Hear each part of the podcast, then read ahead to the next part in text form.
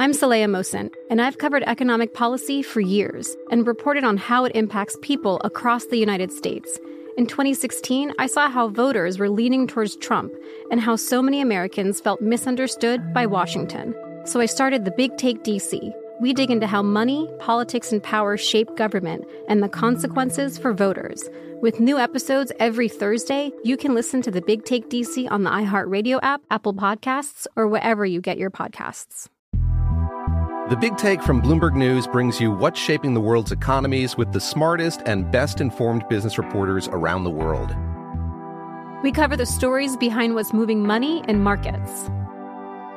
And help you understand what's happening, what it means, and why it matters every afternoon. I'm Sarah Holder. I'm Saleha Mohsin. And I'm David Gura. Listen to The Big Take on the iHeartRadio app, Apple Podcasts, or wherever you get your podcasts.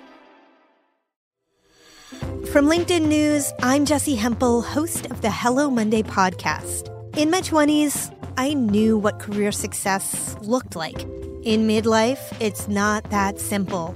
Work is changing, we are changing, and there's no guidebook for how to make sense of it. Start your week with the Hello Monday podcast. Listen to Hello Monday on the iHeartRadio app, Apple Podcasts, or wherever you get your podcasts.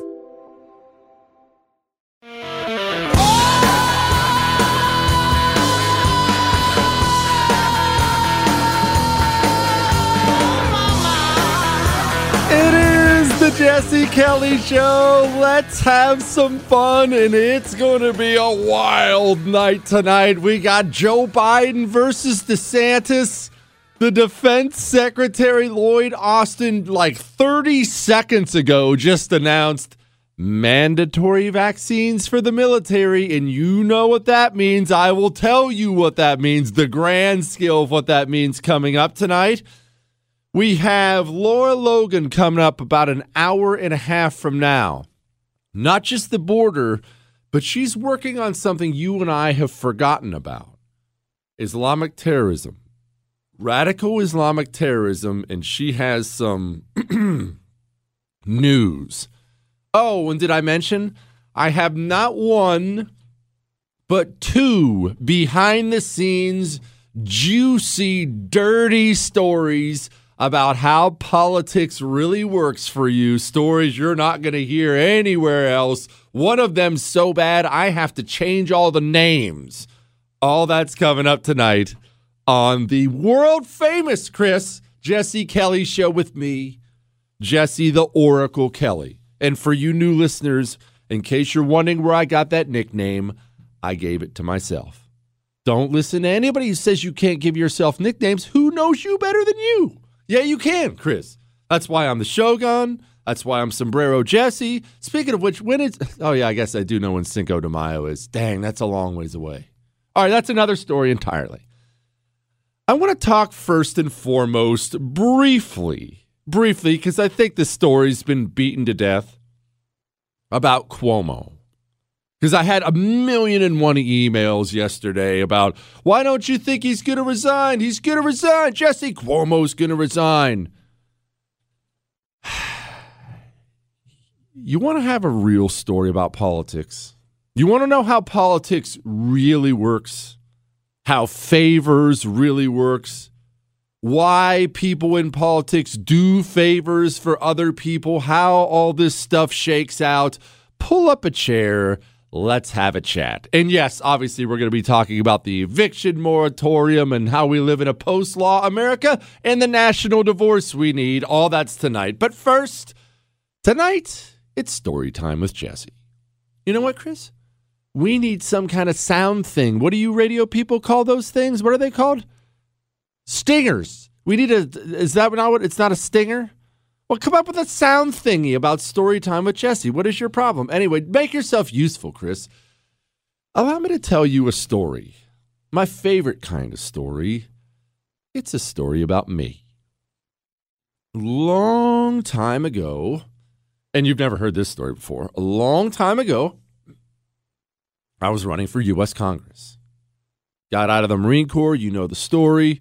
Got out of the Marine Corps, never been involved politically was going to community college, not to brag, but got mad. figured out who Obama was, started doing more reading, started getting into politics, decided I'm going all in. And I know you're going to find this shocking. I was considered a little bit far to the right. I know I know you're going to I know you're blown away by that, but I dive all in. I'm running as a Republican against the Democrat Gabrielle Giffords. But first, I have a primary. Only I didn't have a primary. What do I mean by that? The race was not really thought to be winnable when I first jumped in. I was just so mad I didn't care. I, I couldn't be talked out of it. You know what you're like when you're young and stupid and just got testosterone pouring out of your veins. Don't tell me what can't be done. You know, that kind of attitude. So I just ran and I ran like I was going to win anyway. And I was at every event and giving every speech, and I thought I was going to win. And then Obama, of course, started screwing everything up, and he passed Obamacare. They figured out that Obama, you know, was uh, not going to do well in the midterms, and all these Republicans jump into my primary that I was already in. Now, it didn't belong to me; they had every right to jump in. One of them was this fancy state senator. Doesn't matter who it is; it's not important to our story. But there's another part to this story. On the state level in Arizona, John McCain. Everyone knows who John McCain is. I don't have to I don't have to bore you with the details on that. Well, John McCain got his I'm not going to say first ever, but considered to be his first real primary challenge during that election cycle. A guy by the name of J.D. Hayworth. I'm pretty sure Hayworth was in Congress. I know he had a radio show, but he could give a good speech. He was far to the right of McCain, which I realize is not difficult, but he was far to the right of McCain. JD Hayworth gets in the race. I remember this is young, uh, kind of wild, impulsive Jesse, somebody who doesn't necessarily consider the risk of things before before doing them. I at one Tea Party rally because this was the years of the Tea Party rally. I get up on stage and I'm speaking to thousands of people and I get up on stage and I was doing fire and brimstone. I was ticked off about something I forget what it was. And it just kind of came out. I endorsed J.D. Hayworth against John McCain. I mean, one, I'm nobody to introduce to endorse anyone against anyone, especially at that point in time. No one even knew who I was. That's one. Two, I endorsed the primary opponent of by a mile the most powerful Republican in the state of Arizona. Obviously, my entire campaign staff freak out. They were they, their faces were white. Sheets they were pale when I got off the stage, and it was that look of, and some of them flat out said, "What did you do? What did you do? You don't have to like McCain. You don't." You don't endorse his primary opponent. Do you know how bad we're screwed now? And I, I mean, it was all those things. And of course, because I was the same way then than I am now, I'm like, ah, screw him. Screw all you two. I'll be fine. Well, fast forward a little bit. I know you're going to find this shocking, but McCain and all the GOP establishment types chose to endorse the more moderate candidate in the primary. And McCain obviously was not a huge fan of mine after that. But this happened in the race. I beat their guy, I beat the pants off of him. Then the general election came about. Now, to beat their guy, to overcome his huge cash advantage and everything else. I did something. I did it on purpose, and I did it right. I wouldn't change anything. I ran one, a very lean campaign. That means I didn't have a bunch of hired staffers and fancy consultants. We relied on volunteers and just trying to grind it out. One, two, I saved all of my money to make basically one gigantic television ad buy at the crucial moment. Basically, it was an all or nothing Hail Mary play where I was just going to blitz him on TV and he wasn't going to see it coming. And I did and crushed him. Now, that worked fine. Got to win the primary to win the gener- general. However, primary election ends. There's Jesse. No money. Not a dime. And I mean, not a dime. The, the, campaign accounts were basically zeroed out. I couldn't afford to buy new little mailers, you know, those annoying, obnoxious things you get in the mail. Hey, vote for me. My opponent's the Antichrist, that kind of thing. My opponent, Gabrielle Giffords, she had fortunes. Fortunes. She was a fundraising machine. She was popular. And immediately, she starts an advertising campaign against me on television, as she should have done. I hold no animosity against it. It's politics, it's a contact sport. Basically saying Jesse Kelly's the Antichrist, he's going to kill your grandma. It was extremely effective because I had no ads on TV, none. I couldn't afford any. So she's the only one speaking. I'm not speaking.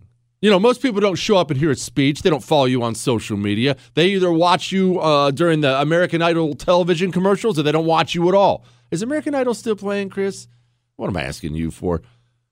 Anyway, I don't have any money and I can't really raise any significant amounts of money. Why? Well, if you're in the bloodthirsty right wing portion of the Republican Party, and this may be slightly different now, but if you're in the bloodthirsty right wing portion of the Republican Party, you have a much smaller fundraising pot with which you can grab money out of. Okay? Much smaller fundraising pot. I had already tapped all mine everyone who could give to me, all the groups, all the individuals who wanted some bloodthirsty right winger like me, they'd given. They couldn't give anymore. The establishment GOP normally, normally in a situation like this, even though I'm far to the right of them, they would dump a bunch of money on me anyway. It's a winnable race. Let's try to help him out. Uh, but there was a problem there. I'll tell you the rest of the story in just a second. But first and foremost, let me tell you another little story. Husband and wife driving home from dinner, just like you. Stop at a red light, Lord willing, just like you. Boom. Angry mob surrounds their car. I know you've seen plenty of that on TV in the last year. Mob forces open the driver's side door, grabs the husband, starts dragging him out of the car. Can you even can you even imagine this scene? Wife screaming the fear. Husband reaches for his Hero 2020 non-lethal weapon. Pop pop shoots his attacker twice in the chest. It unleashes this super powerful chemical irritant. It's a pepper irritant. It is debilitating. It's so bad, all the attackers back off. Couple drives home that night sleep soundly in their beds, alive and together. Go get one. I have one. Hero2020.com. Use the coupon code Kelly for a special discount. Hero2020 coupon code Kelly. Jesse Kelly.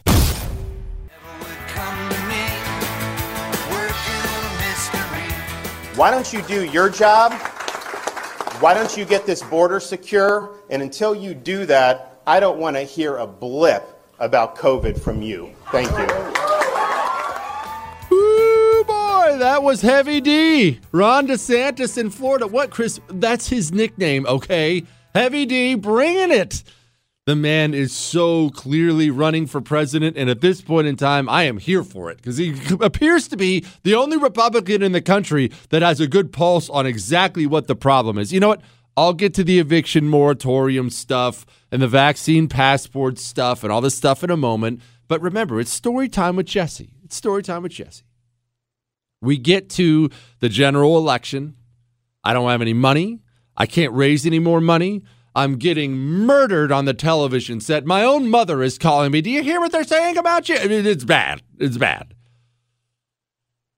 I fly back to Washington, D.C., and I'm just there to raise money. I don't care about endorsements anymore. I don't care about anything. I'm, I'm knocking on every congressman's door, every senator you can imagine. Oh, quick funny story about that loser, Jeff Flake.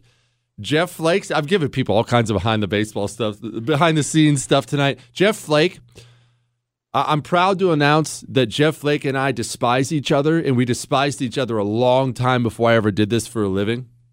He endorsed my primary opponent. And then I, because again, I didn't really I didn't know how to control my fire, if you will. So if anybody blasted me, I would blast them publicly. So I went out publicly and called him Amnesty Jeff Flake and all kinds of stuff.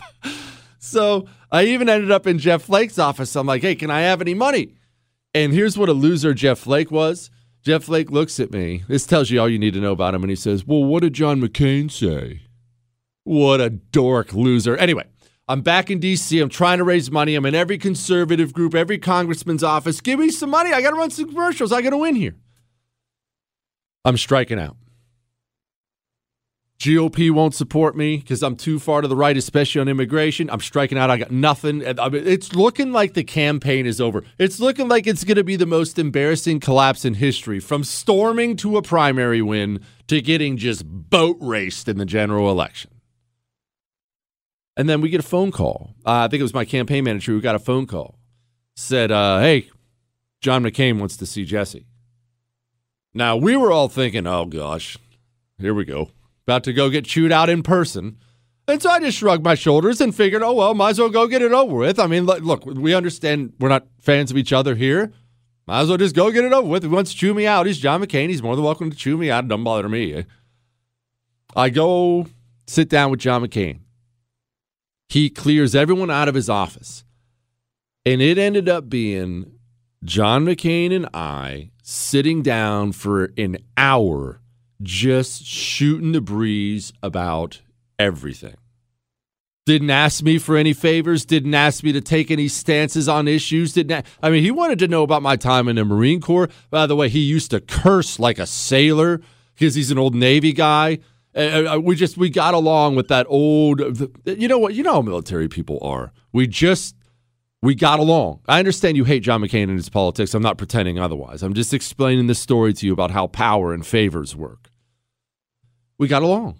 I even watched him spill coffee on himself. He picked up one of those temporary coffee cups with the, the, the plastic lids on it, and he goes to take a drink, and the lid wasn't on all the way, and it spills right down the front of him. And he's cussing that too. And I was laughing because I didn't care, right? He decides, okay, this this Kelly kid, and I mean, I pretty much was a kid. He said he decides this Kelly kid is a, a, obviously a wild man and obviously way to the right of me and not somebody I'm going to be able to control, but I like him. He decided he liked me. Now, I could tell he liked me a lot by the time I left. He called Jon Kyl, who was the other senator in Arizona at the time, and Jon Kyl hated my guts because he because I apparently quote this is according to Kyl didn't show him the proper respect when we met. Yeah, I know, I know. Nothing's really changed. John McCain calls Jon Kyl up says, Guess who we're supporting? Congratulations. That kind of thing. Well, okay, that was nice. I mean, okay, it's, the pat on the back's good, but I'm still pretty much toast here. As a campaign, we had a P.O. box because you can't give out your address. You always got crazies showing up wanting to kill you and stuff like that. Campaign, we had a P.O. box. P.O. box was always empty. I mean, you get some junk mail to it. It was honestly, it was like somebody turned on a water faucet that poured out money. We started showing up at the campaign inbox. We used to check it once a week because there was nothing ever in there. We started having to show up every single day to grab all the checks that were in there. Who were these checks from, you ask? Everybody. From political groups, from individuals I've never met in my life, from people in Arizona, from people outside of Arizona. All, it was all legal, it was all on the up and up. It was not even hundreds, not thousands, not tens of thousands. With the snap of his fingers, John McCain had the power to unleash hundreds of thousands of dollars on anybody he wanted, anyone he wanted. Now, again, I'll say this it's a crummy business, but to his credit, didn't ask me for anything, didn't ask me to take his side, didn't ask me to take a stance on an issue, didn't ask me to shut up about immigration. Maybe he would have, by the way. If I had been elected, maybe he would have. So we end up, because the early voting in Arizona, we end up losing on the early votes, losing badly because she was killing me on TV. Well, then I went up with my ads. We slaughtered her on election day. Ended up losing by 4,000 votes, but had we been up earlier, we'd have won. Long story it's the greatest thing that ever happened to me. I'm not mad about it, but what I'm trying to get to is this the end of this story here. When I tell you guys like Cuomo aren't going to resign, I'm telling you that for this reason. He's 60 some years old. He's the governor of New York. His father was the three time governor before him. I just told you one story about me in my one run for Congress. Okay, two runs, but in one run for Congress, I told you one story about me. Let me ask you an honest question. And it's one, I'll be honest, I don't like the answer to. Let me ask you a question. What if I had won that race? What if I'd won? I won by 4,000 instead of lost by 4,000. Woohoo! That was close. All right, now I'm a congressman. What if after I had won that election, and I just told you what happened money wise, what if John McCain got in the kind of trouble Andrew Cuomo's in? 11 women have come forward. Apparently, John McCain's fingers are like octopus tentacles. The guy's all over everybody. They call him Magic Fingers in the Senate House. And this damaging story comes out.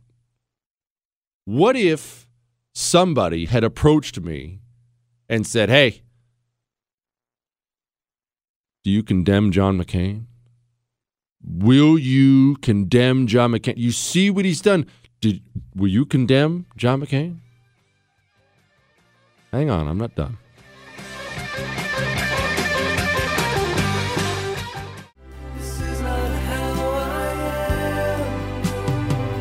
It is the Jesse Kelly Show. Remember, we got Lara Logan coming up about one hour from now. She's been digging into something on radical Islamic terrorism, which we have we've forgotten about, haven't we? I mean, we, we, it's just not on the forefront of our minds anymore. Eh, maybe it should be. Back to my story here, real quick, before we get to these evictions and all this other stuff.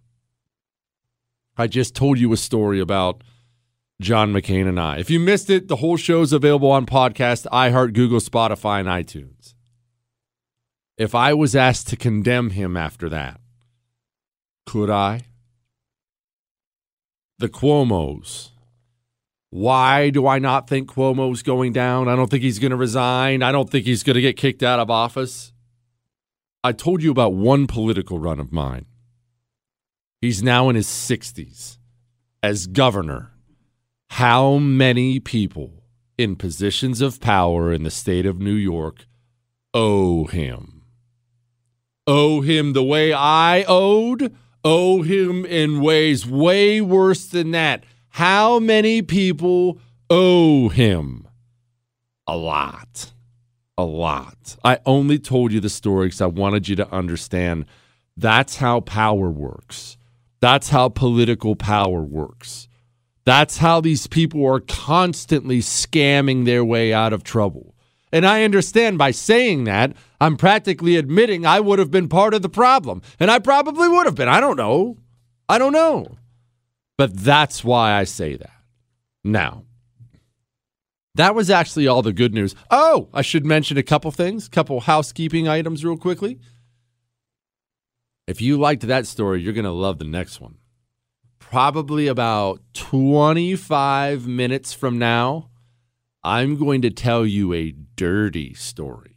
A story about some knifing, some political knifing people in the back, torpedoing careers. And it's a true story. And it's so bad, I have to change all the names and locations in the story so you can't figure out what it is. It's bad, and I know it to be true. Ugh. All right. To have to wait a half hour for that, though. Now, what's the big news of the day today? The big news of the day is this Joe Biden, he announced eviction moratorium. Now, let's clarify what this is. Eviction moratorium, meaning areas that have high COVID cases get a 60 day extension where landlords cannot evict tenants for not paying. Understand this because I've been talking to more lawyers than I ever want to talk to in my life for the last 24 hours, trying to get clarification on exactly what this means. This is what this means. One, Joe Biden knows this is illegal. He practically said it behind the podium. I mean, he did say it behind the podium. Well, a bunch of scholars say it's going to get shot down. I mean, there are there are a few who say it's not going to get shot down. I don't know, but it, it, it, look, he knows. And wrap your mind around that. Let's let's dwell on that for a moment because we're about to have a difficult national divorce talk tonight on the show. I know you love that; you always do. Dwell on the fact that we have the man who is the president of the United States of America. Democrat, Republican, it doesn't matter. That's the commander in chief. That's the man whose chief job it is. You know, execute the laws. Execute the laws Congress makes. That's Joe Biden's job, right? Wrap your mind around how insane and upside down this world is that the president can not only do something completely unlawful, he can do something completely unlawful, stand up behind the microphone and announce he's doing something unlawful, announce that he knows it's unlawful and that it will get struck down, and yet he does it anyway. Let's be honest. We don't have laws anymore. We don't have a constitution anymore. That is, uh, uh, you and I have become. I'm glad Chris opened up with comfortably numb because from Floyd, we've become numb to how insane this current political environment is. That is bonkers. If at any other point in time in American history, I told you we were going to have an American president stand up at the podium and say, "Wow, yeah, I did this, and I know it's illegal." I mean, the Supreme Court's going to shoot it down, obviously. I know it's illegal, but I did it anyway because, well, and he even says, well, I, I hope by the time they get there, by the time they, the case gets to the Supreme Court, the 60 days is up. He even announced one, he knows it's illegal. Two, he's banking on there being no case left by the time somebody gets around to deciding it's illegal. That's the president. That is it's a stunning turn of events in this country, the things that have just become normal now. And of course, the media is running cover for him. This is the CNN headline. I love this. Biden shows he's ready to make drastic moves in COVID 19 fight, even if he's not sure they're legal. I'm, I'm sorry, what? Did we just have a media outlet that spent the last four years saying things like, we're speaking truth to power. Reporters are, are defending democracy. Did we just have them run out and run cover for the President of the United States of America knowingly violating the law? But it actually gets worse when it comes to this eviction moratorium stuff. It actually gets way worse. The CDC, the Center for Disease Control, they've announced penalties. What kind of penalties, you may ask? What kind of penalties? $100,000 fines, one year in jail. And in case you're sitting there saying something like, what? What? The CDC? I thought that was the Center for Disease Control. They don't have they don't have that kind of authority. I'm glad you brought that up. I asked my lawyer friends that as well. You know what they said? One, uh, yeah, they don't have that kind of authority. Two, they're essentially assuming that kind of authority through some emergency powers they claim they have because we're under a pandemic.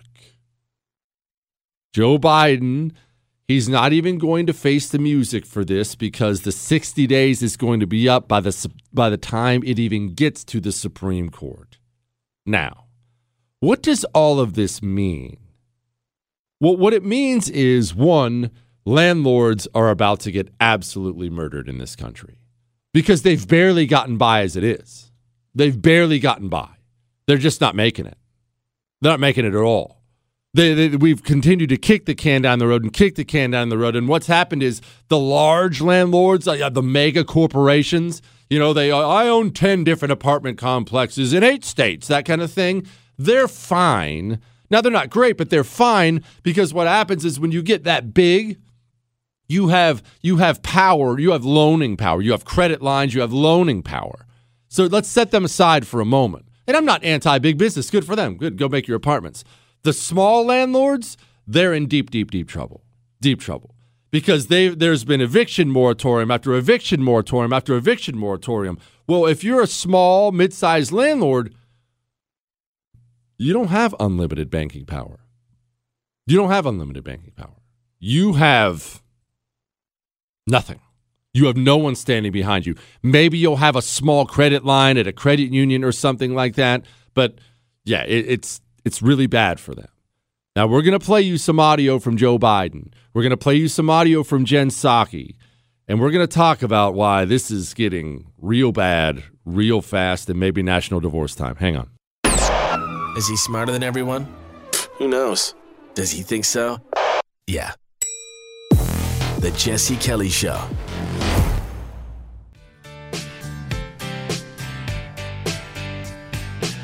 It is the Jesse Kelly Show. And I told you it was going to be a crazy night, didn't I? I told you I was busting out all the stories. About 10 minutes from now, you're going to get some juicy dirt, a real story. But you're going to have to hold off on that for just a moment. Now, Joe Biden, this is a little bit long, but I want you to listen to this. I want you to listen to it because this is the President of the United States of America standing up and announcing, Yeah, I know it's the law. I don't care that it's the law. And Lord willing, by the time somebody strikes down what I'm about to do, it's too late. I've sought out constitutional scholars to determine what is the best possibility that would come from executive action or the CDC's judgment.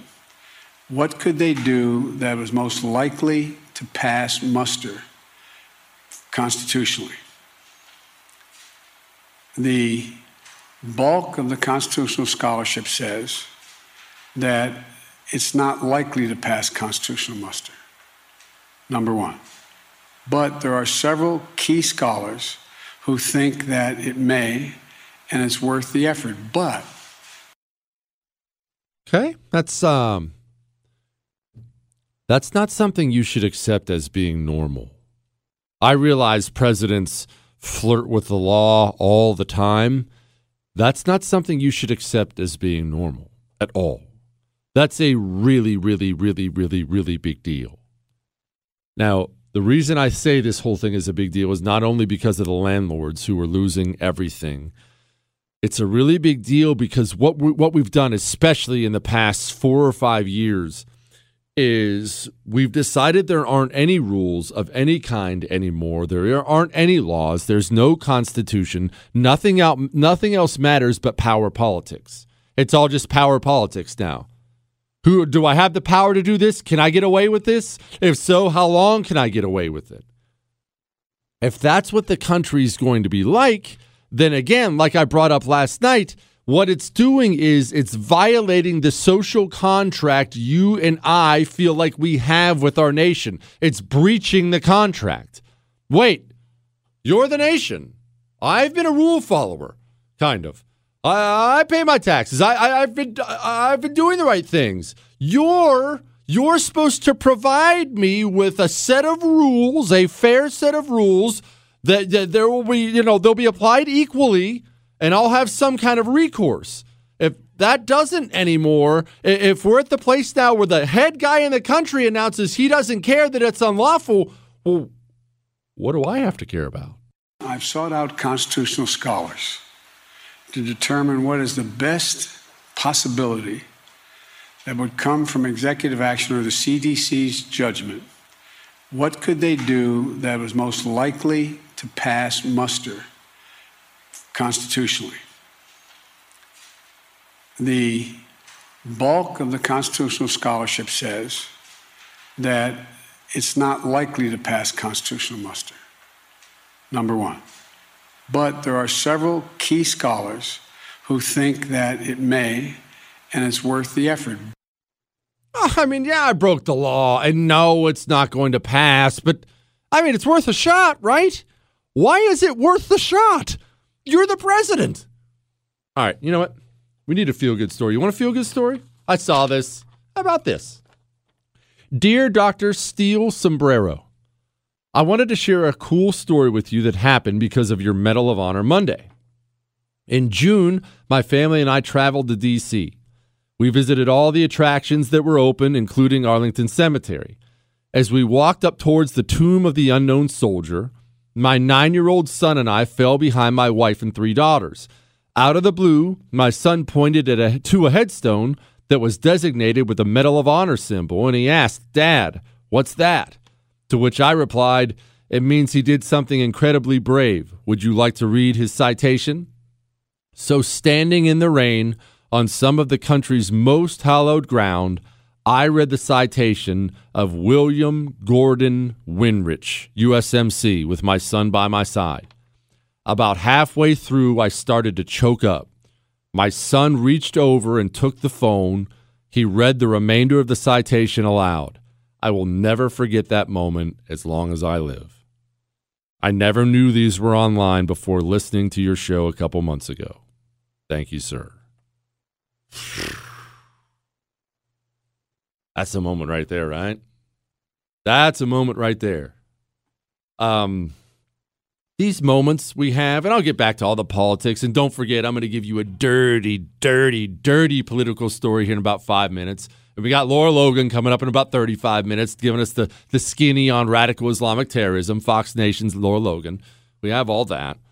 But these little moments with your kids, it, they're moments that stay with them forever too. I had I had somebody give me a great piece of advice one time. And I don't I don't know that I've done this right. I'm sure I've screwed this up as a father, but you can attempt to do this right. Kids don't remember gifts. Your kids don't remember stuff.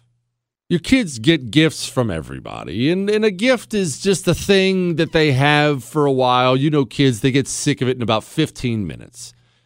Kids remember experiences with their mother and father, they remember experiences.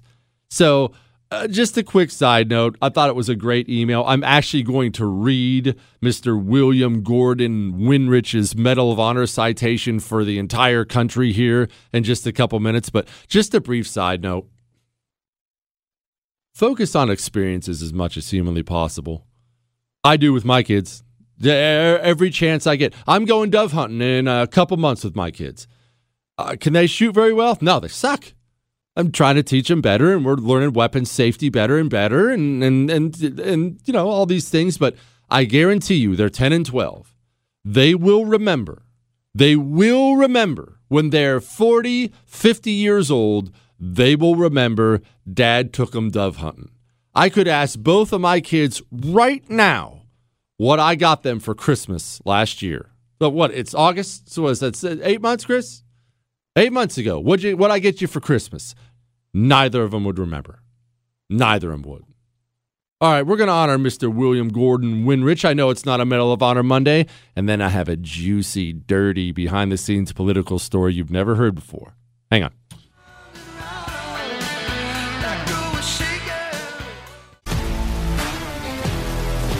If you love sports and true crime, then there's a new podcast from executive producer Dan Patrick and hosted by me, Jay Harris, that you won't want to miss.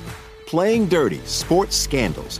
Each week, I'm squeezing the juiciest details from some of the biggest sports scandals ever. I'm talking Marcus Dixon, Olympic gymnastics, Cain Velasquez, salacious Super Bowl level scandals.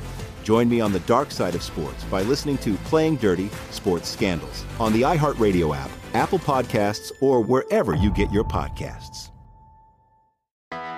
I'm Hannah Storm, and my podcast, NBA DNA with Hannah Storm, digs deep into the history of professional basketball, along with my own as one of the first female sportscasters. Now let's get you up to speed on what else happened around the NBA today. We talked to all sorts of people I interacted with, from Dr. J to Charles Barkley and recap iconic moments. Yes, he's got it. here he comes.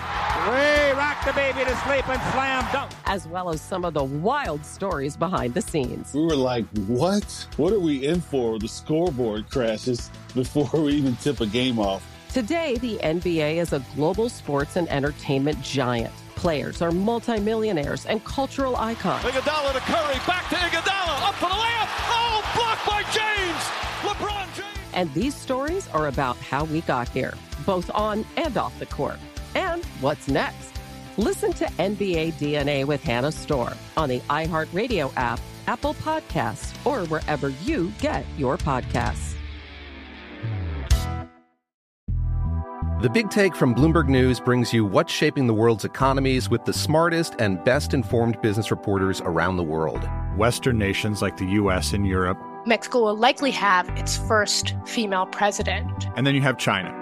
And help you understand what's happening, what it means, and why it matters. He'll get his yo yos to Europe in time. But the longer this drags on, the more worry he's getting. They knew that they needed to do this as fast as they possibly could to get a drug on the market as fast as they could. I'm David Gura. I'm Sarah Holder. I'm Saleha Mohsin. We cover the stories behind what's moving money and markets. Basically, everyone was expecting, if not a calamity, certainly a recession. But the problem is that that paperwork, as our reporting showed, is fake. As someone who's covering the market, I'm often very worried about an imminent collapse. So I'm thinking about it quite often. Listen to the big take on the iHeartRadio app, Apple Podcasts, or wherever you get your podcasts.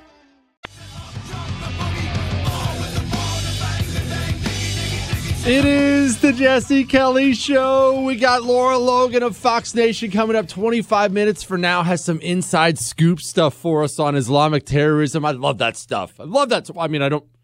Wait a minute. That didn't come out right. I don't love Islamic terrorism. You understand what I'm saying? I like the inside scoop stuff. And I'm going to give you some juicy dirt here in a moment. And you know what? We're going to go ahead and read that Medal of Honor citation that was just brought up to us. But first, I'm told Mike in Idaho has something to say. Mike, go. Mike, you're killing yourself here. Jesse. Go. I'm a fellow anti-communist, fellow anti-communist and neo-McCarthyist here. So I've been raving against these lockdowns the whole time. I've been with you, but my my opinion is changing. At this point in time, I am wondering. Yeah, this is after moving my family from Washington State to Coeur d'Alene, Idaho, in order to regroup and make this area redder. I'm kind of changing my mind on the lockdowns. I'm kind of wanting them to happen now instead of, you know, wanting to resist them and fight against them. It's like, nope, let's just bring it. Let's bring on the national divorce. Let's have this catastrophe. Let's see if these people can actually wake up and start fighting. Maybe they just haven't felt enough pain. What do you think about that? Uh, I think one, that's an outstanding phone call, and two, oh man, I don't necessarily know that he's wrong. There's a, there's an old quote. There's an old uh, John Adams quote. He, it's one of my favorite quotes of all times. Uh, I think it's probably applicable here if you're thinking that way. The quote is, "I study war and politics so my sons may study math and philosophy." essentially saying, look, as a father, I want my sons to live through times of peace. So I have to do hard things now so they can live in times of peace. I think about this when I look at my sons. I think about it a lot when I look at my sons. I see the downward trajectory, to be kind, of this country. And I think to myself, man, I don't want them to live in a world where everything's insane. Does that make sense to you? Uh, you're probably going through this too. Everything is insane. It's getting more and more insane. I don't want them to live in that kind of world. I want them to live in a normal world. What if he's right? This is a great phone call. What if he's right? What if the answer is lock us down? Shoot, eviction moratoriums to the end of time. You know what? Not just lockdowns, print more money. Let's just go ahead and collapse the whole daggone thing. The only reason I probably I can't make myself get on board with that the whole way is man, I don't think any of us, myself included, history books or not, I don't think any of us understand the level of pain that comes when it breaks. Look, the only time anyone in this country has really had glimpses of that were the Civil War. I mean, you're a Civil War buff, or at least you know a little bit of it. That's a terrible time. That's a terrible time. Not just all that death and misery, but death and misery in your backyard. It's different. It's different than Iraq somewhere. It's different. So, Civil War, and maybe to a smaller extent, the Great Depression. You ever talk to a really old person that lived through the Great Depression? I have. I know old people who lived through the Great Depression, and this was probably 10 years ago, I would guess. 10, maybe 20 years ago. Gosh, I'm getting old. But last, a uh, little old lady I used to talk to about the Great Depression, she lived through it. She was in her 90s when I talked to her, and she still kept jarred food in her house. Lots of it, way extra. A, a weird amount, right? You'd walk in her pantry, and it's just a lot of it. And that's what you did when you went to school during the Great Depression, and this is from a book I read one day. You, little girl goes to school during the Great Depression.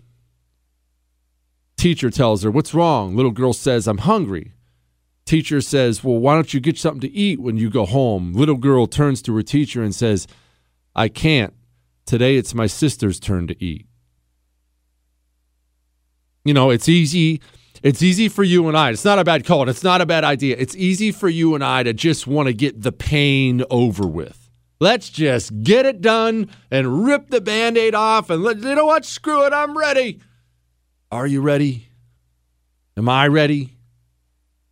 Today it's my sister's turn to eat. Oh, I don't think I'm ready. All right, Chris, that's enough of this. Let's do a rare Medal of Honor reading on a Wednesday. Why not? Why not? As you know, every Monday is Medal of Honor Monday where I read a Medal of Honor citation, but we just got a really awesome email into the show about a guy read this with his son in Arlington. Why not?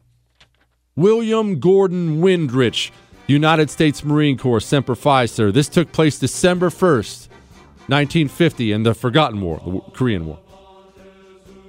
For conspicuous gallantry and intrepidity at the risk of his life above and beyond the call of duty as a platoon sergeant of Company I in action against enemy aggressor forces the night of the 1st of December 1950 promptly organizing a squad of men when the enemy launched a sudden, vicious counterattack against the forward elements of his company's position, rendering it untenable, Staff Sergeant Windrich, armed with a carbine, spearheaded the assault to the top of the knoll, immediately confronting the overwhelming, overwhelming forces and, under shattering hostile automatic weapons, mortar, and grenade fire, directed effective fire to hold back the attackers and cover the withdrawal of our troops to commanding ground.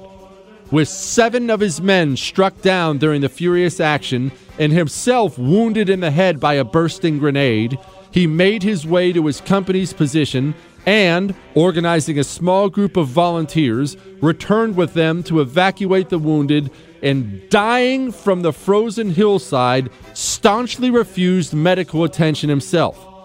Immediately redeploying the remainder of his troops, Staff Sergeant Windrich placed them on the left flank of the defensive sector before the enemy again attacked in force. Wounded in the leg during the bitter fight that followed, he bravely fought on with his men, shouting words of encouragement and directing their fire until the attack was repelled. Refusing evacuation, although unable to stand, he still continued to direct his platoon and setting up defensive positions until weakened by the bitter cold, excessive loss of life, and severe pain. He lapsed into unconsciousness and died. His valiant leadership, fortitude, and courageous fighting spirit against tremendous odds served to inspire others to heroic endeavor in holding the objective and reflect the highest credit upon Staff Sergeant Windrich and the U.S. Naval Service. He gallantly gave his life for his country. Doesn't hurt to read those every now and then, does it? Slap yourself awake, realize great things great men have done, not the scumbags we have out there running this country. Great things great men have done. You know what, Chris? Go ahead and play number four, too. We're, we're in a bring you back up mood before I tell you the dirty political story. This is Tamyra. I'm probably messing that up. Tamyra Mensah-Stock. She's of Katy, Texas, right here, right down here, close to me, close to Houston. Won herself the gold medal. Listen to this woman praise her country. That American flag around your shoulders looks pretty good. How does that feel to represent your country like this? It feels amazing. I love representing the U.S. I freaking love living there. I love it, and I'm so happy I get to represent U.S. And you should see the smile on that woman's face. That's what our athletes used to do. Not only on the international stage, at home. I know you might not care about sports, but sports matter. They bring a country together, and especially at things like the Olympics, they inspire a feeling of patriotism. Us versus them. America, baby, go get them. And yeah, if it sounds like I'm bitter that our people went over there and took a knee for the flag, I am. I am. I am bitter that we lost sports. I think it sucks. All right. I promised you some dirt, some political dirt, a story you've never heard before. Are you ready for it? Here's a little tale about how politics work, and I won't give you the reasons why I know these things to be true. You're just going to have to trust me. The things I'm about to tell you are true. Hang on. Feeling a little stocky? Follow, like, and subscribe on social at Jesse Kelly DC.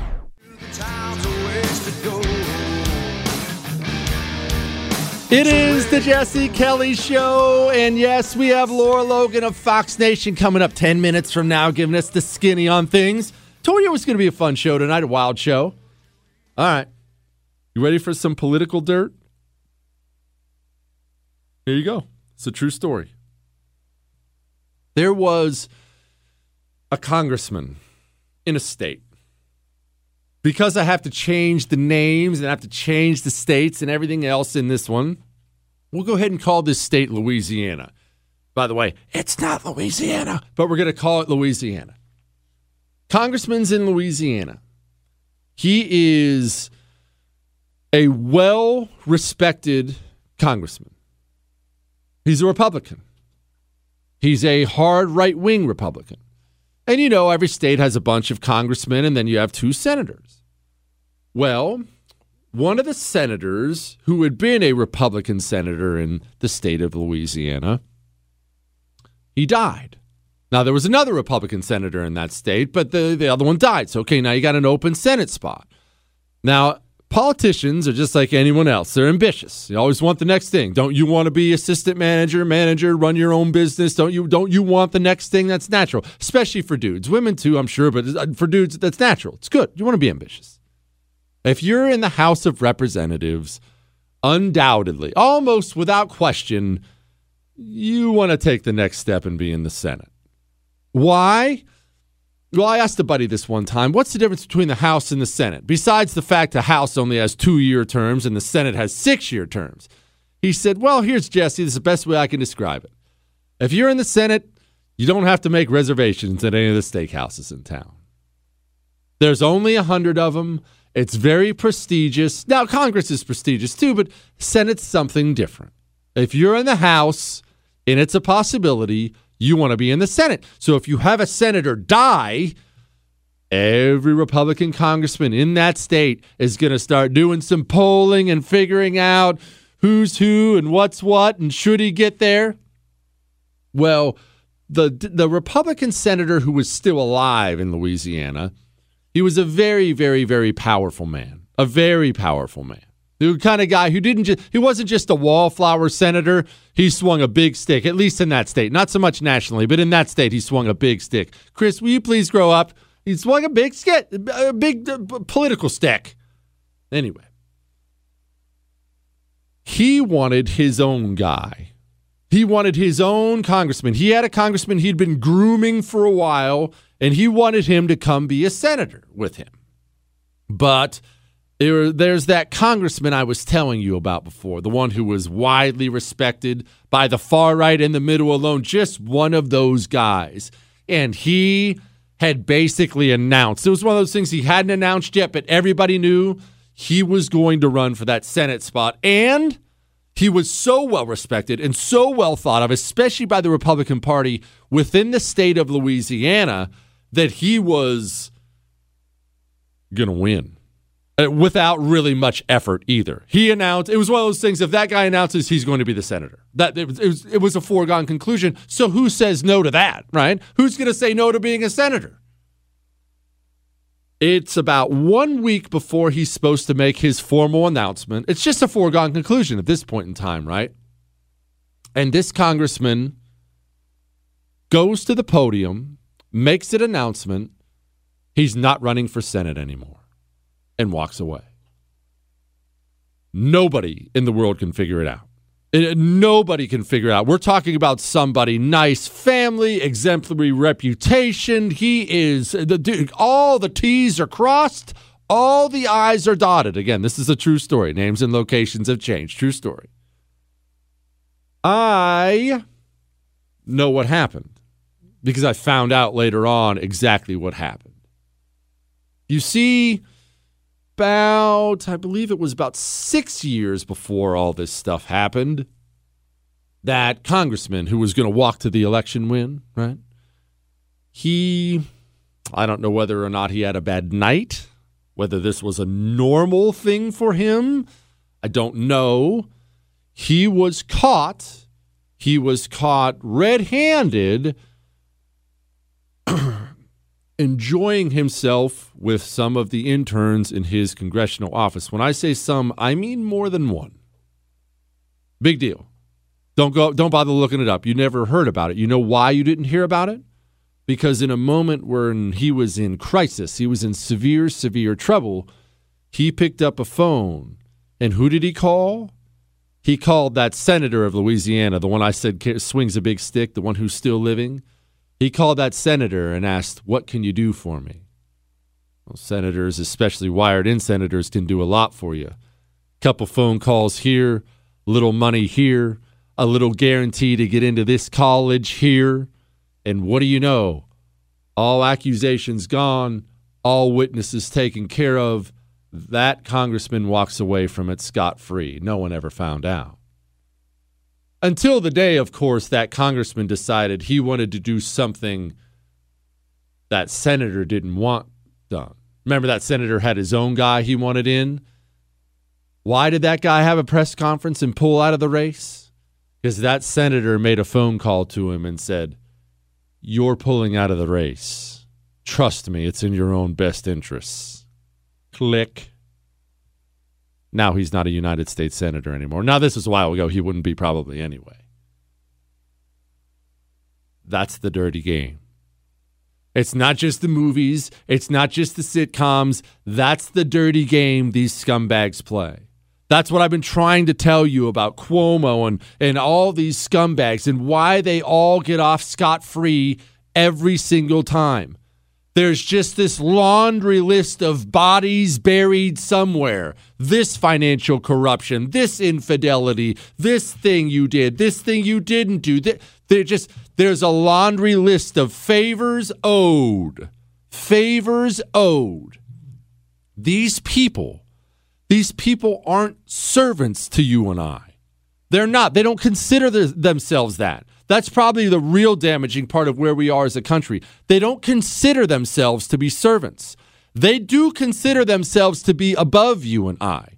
They feel like they're up there playing the game of thrones. And you, you're one of the peasants. Oh, they'll act like they work for the people every now and then. They don't consider you their equal. They certainly don't consider you their boss. They consider you one of the plebs. You're just, uh, you're just, why can't you run back to your shanty? The senators are talking. That's how they feel about themselves. That's how the game actually works. All right. I am going to, against my better judgment, give you another shot at the phones tonight. 877 377 4373. 877 377 4373. Do not bore me. Do not bore the audience. As you have heard, I will just hang up the phone. Don't ask me how I am. Don't say hi. Get in, make your point, and then turn around and get out. Now, let's talk to Lara Logan about radical Islamic terrorism and the things she's finding out. Fox Nation's Lara Logan comes up. Hang on.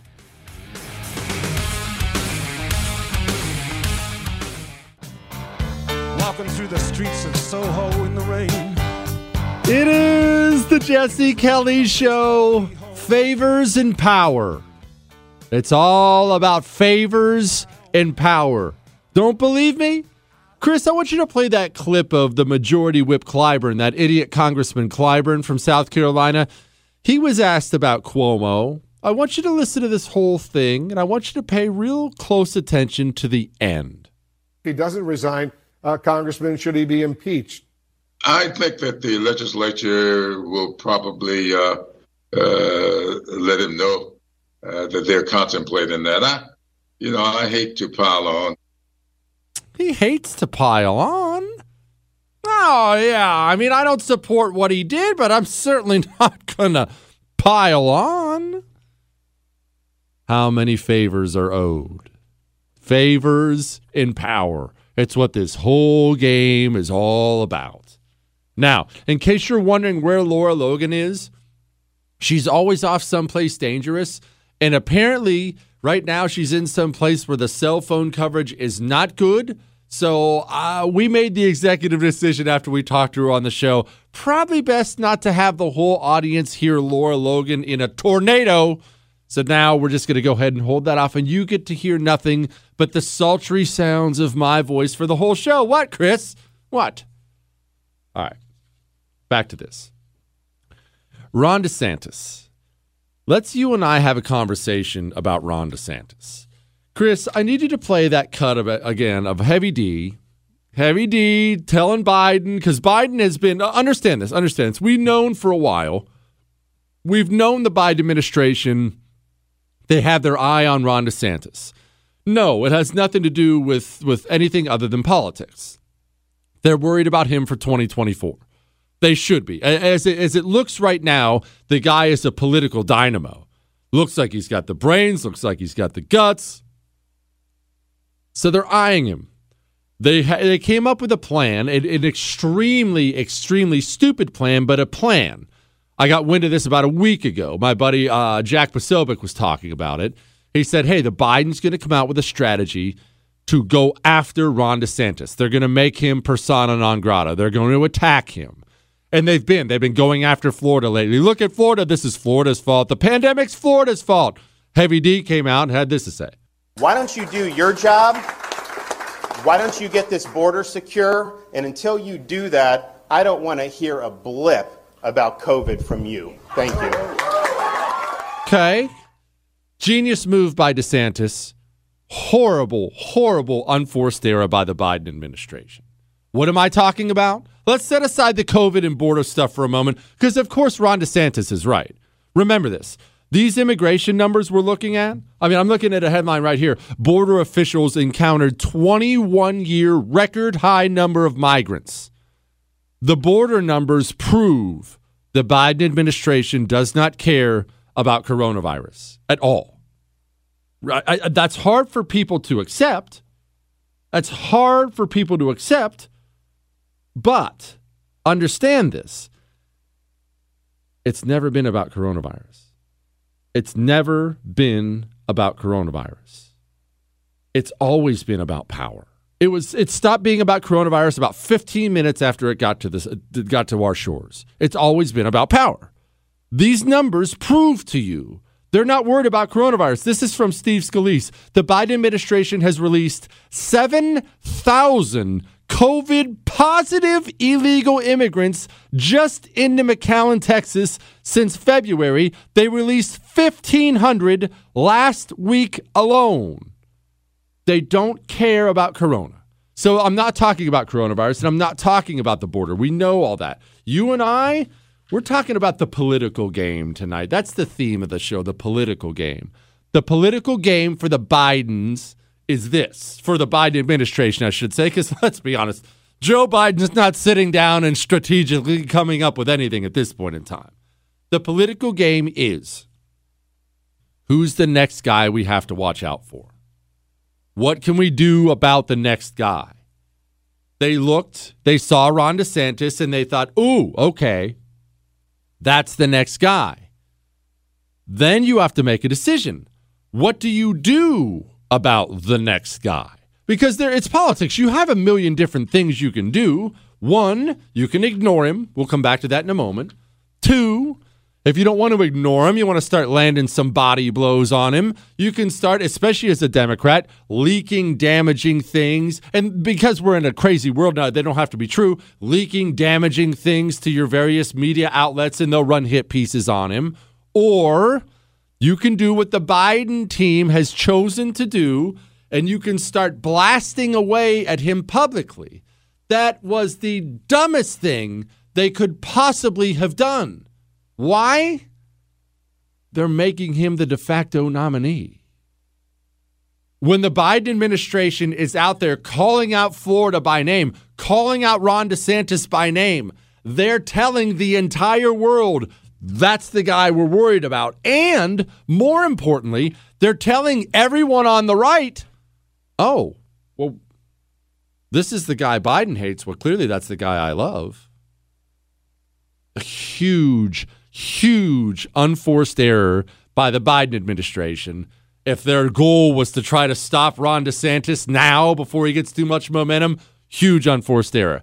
That's one. Two, Chris and I were talking during the break about Heavy D. This is a man who's made all the right moves right now. Right? Let's just acknowledge he's made all the right moves right now. This is also a man very clearly running for president. It's not it's uh, this is a man running for president. You've been around long enough to know this. This is a man running for president. He's clearly an ambitious person. He's clearly taking many of these steps to set himself up better for a presidential run. All those things are true. Okay, all that stuff's true. Should it bother us? It doesn't bother me. Chris decided it doesn't bother him either. Do I care why my guy is doing the right things? Does it matter anymore? Are we are we even close to being in an era where we can consider that to matter? Because I don't consider it to matter. What, Chris? Chris said, I know why he's doing it and I should care, but I don't. And you're right, I don't. And uh, the weird thing is, now I struggle with this a lot more than you probably do because I, am a sociopath. I don't have a moral founding at all. I, I just, I, I, I'm a terrible person. I struggle with doing things sometimes and knowing I should care, but I don't care. Like I, I'll get in myself in situations where the, the wife will say things like, Don't you feel things at all? I'll be in a situation where I know I should be feeling a human emotion of some kind. I know I should and I don't. And it's not that it bothers me, I don't. I'll just know, I'll be able to take a step back and think, okay, you're probably not doing that great. There are probably some wires not not touching there all the way that should be. Should we care that Ron DeSantis is clearly a man running for president? I say no. I don't. Maybe you do. Let's get to some emails here. Get it together, Chris. That's all that email said. I happen to agree with him, Chris. What? What? Sorry, we have to read the emails on the air. Remember, if you want to email the show, all your emails go right to Chris. He prints them all off for me. I read every single one. I'm not going to respond to you. I get way too many. Email jesse at jessekellyshow.com. You want to call in, you're welcome to do that too. 877 377 4373. Don't screw it up. If I actually go to you on the phones, as you've heard, I'll axe you in a heartbeat. Don't screw it up. Jesse, just wanted to let you know great call on Church's Chicken Jalapeno Cheese Bombers. I decided to try them today. One of the true delicacies of a treat in fast food. What, Chris? I mean, how can you go wrong when these things must have just come straight out of the fire and you bite into one and the jalapeno cheese uh, filling torches the back of your throat all the way down, and your eyes go into hyper watering mode, and you can't grab the straw fast enough out of the bag to get it into your drink as your throat begins to shut down, leaving you gasping for air. Beautiful. You know what? I don't like that tongue in cheek response. Don't rip on the jalapeno cheese bomber because you lacked the discipline to resist. All right. Now, that's enough of that.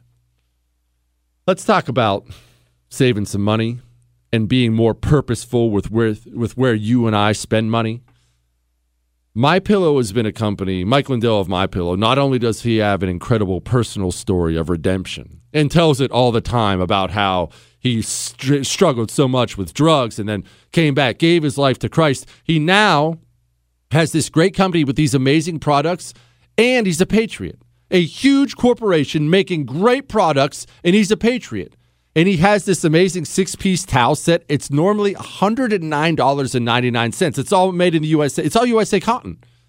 Right now, if you go to mypillow.com and you click on the radio listener specials, use the code Jesse, you can have it for $39.99. Normally $109.99, now it's $39.99. Go to mypillow.com, radio listener specials, use the promo code Jesse. Not only do you enjoy great towels, you get to support a company that's out there fighting for you.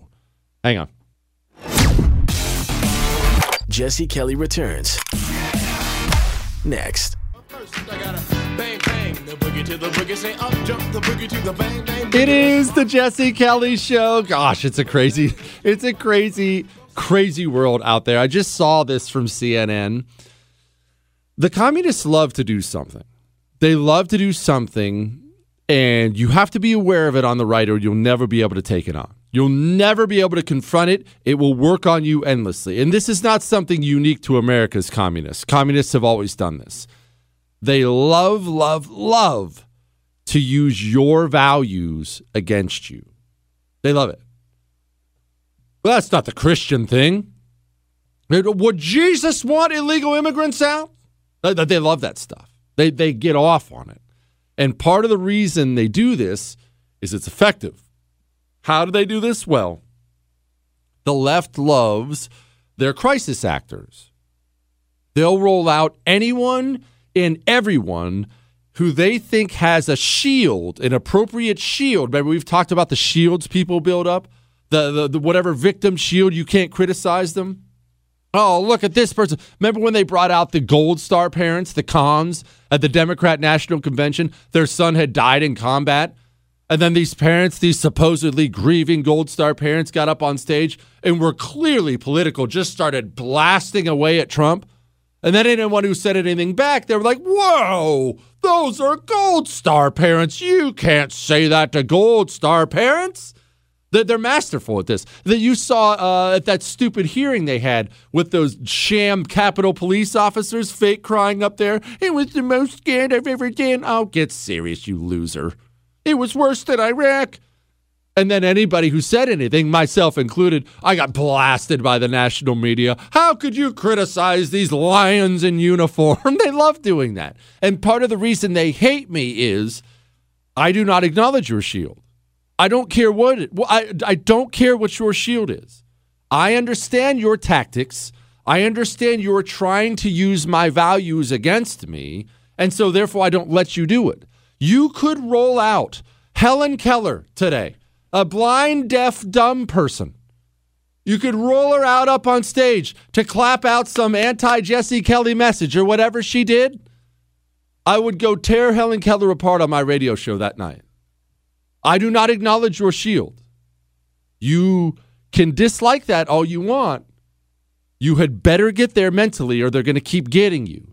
The reason they do it is it works on you. You can't criticize this guy. He's black. What are you, some kind of racist? You can't criticize a that's a woman. CNN, of course, the mouthpiece now for the communists in America. They have this new thing. It's way too long. It's like two minutes long. I'm not going to play the whole thing. Don't worry. Yeah, it's closer to three minutes. They have this new thing out now. They have a 12 year old girl sitting on some some swing on the porch, of course, wearing a mask talking about a letter and she's worried about her brother. Why won't you just mandate the vaccines? Dear Superintendent, Dr. Green, and school board members, I would like to encourage the requirement of masks at school in Duval County. In a letter to school leaders, Lila Hartley explains what worries her. She's 12 years old, about to be in seventh grade in Duval County, vaccinated, but her little brother, 10 year old Will, isn't old enough to get the vaccine. I'm so worried that if masks are not required, my brother could go to school one day and the next be dying in the hospital.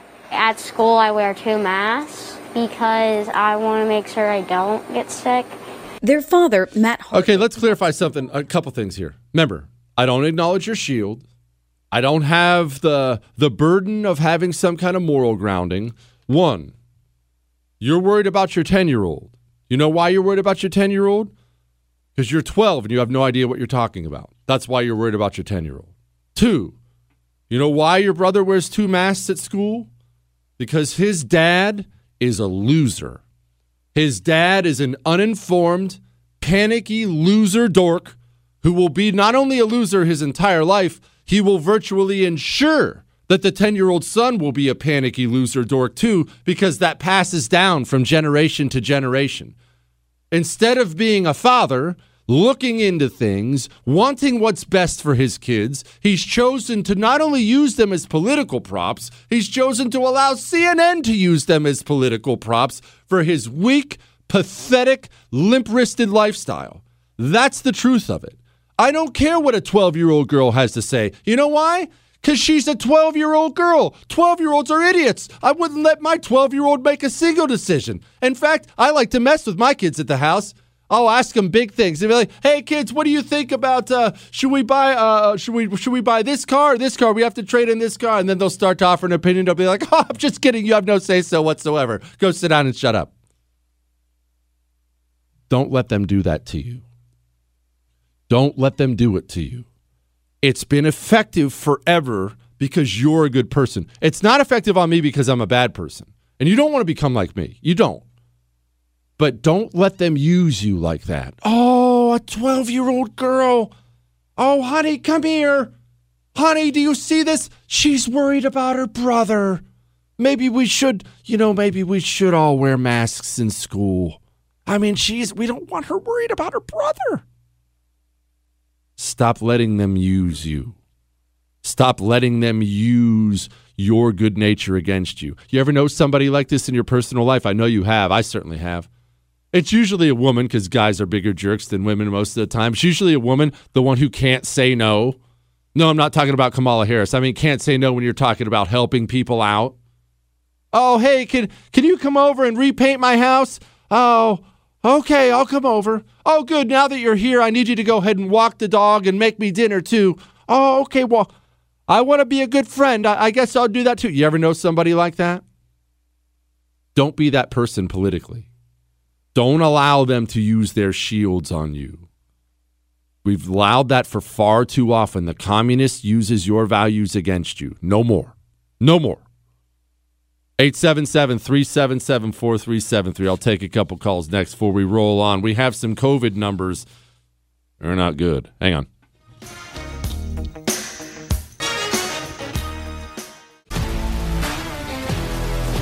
If you love sports and true crime, then there's a new podcast from executive producer Dan Patrick and hosted by me, Jay Harris, that you won't want to miss.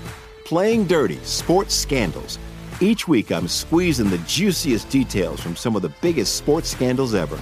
I'm talking Marcus Dixon, Olympic gymnastics, Cain Velasquez, salacious Super Bowl level scandals. Join me on the dark side of sports by listening to Playing Dirty Sports Scandals on the iHeartRadio app, Apple Podcasts, or wherever you get your podcasts.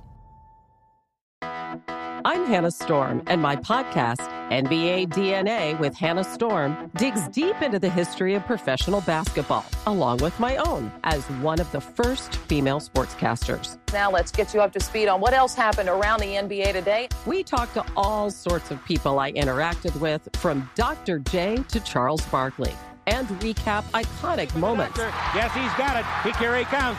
Way rock the baby to sleep and slam dunk. As well as some of the wild stories behind the scenes. We were like, what? What are we in for? The scoreboard crashes before we even tip a game off. Today, the NBA is a global sports and entertainment giant. Players are multimillionaires and cultural icons. Iguodala to Curry, back to Iguodala, up for the layup. Oh, blocked by James. LeBron James. And these stories are about how we got here, both on and off the court. And what's next? Listen to NBA DNA with Hannah Storm on the iHeartRadio app, Apple Podcasts, or wherever you get your podcasts. The Big Take from Bloomberg News brings you what's shaping the world's economies with the smartest and best informed business reporters around the world. Western nations like the U.S. and Europe. Mexico will likely have its first female president. And then you have China. And help you understand what's happening, what it means, and why it matters. He'll get his yo yos to Europe in time. But the longer this drags on, the more worry he's getting. They knew that they needed to do this as fast as they possibly could to get a drug on the market as fast as they could. I'm David Gura. I'm Sarah Holder. I'm Saleha Mohsin. We cover the stories behind what's moving money and markets. Basically, everyone was expecting, if not a calamity, certainly a recession. But the problem is that that paperwork, as our reporting showed, is fake. As someone who's covering the market, I'm often very worried about an imminent collapse. I'm thinking about it quite often. Listen to the big take on the iHeartRadio app, Apple Podcasts, or wherever you get your podcasts.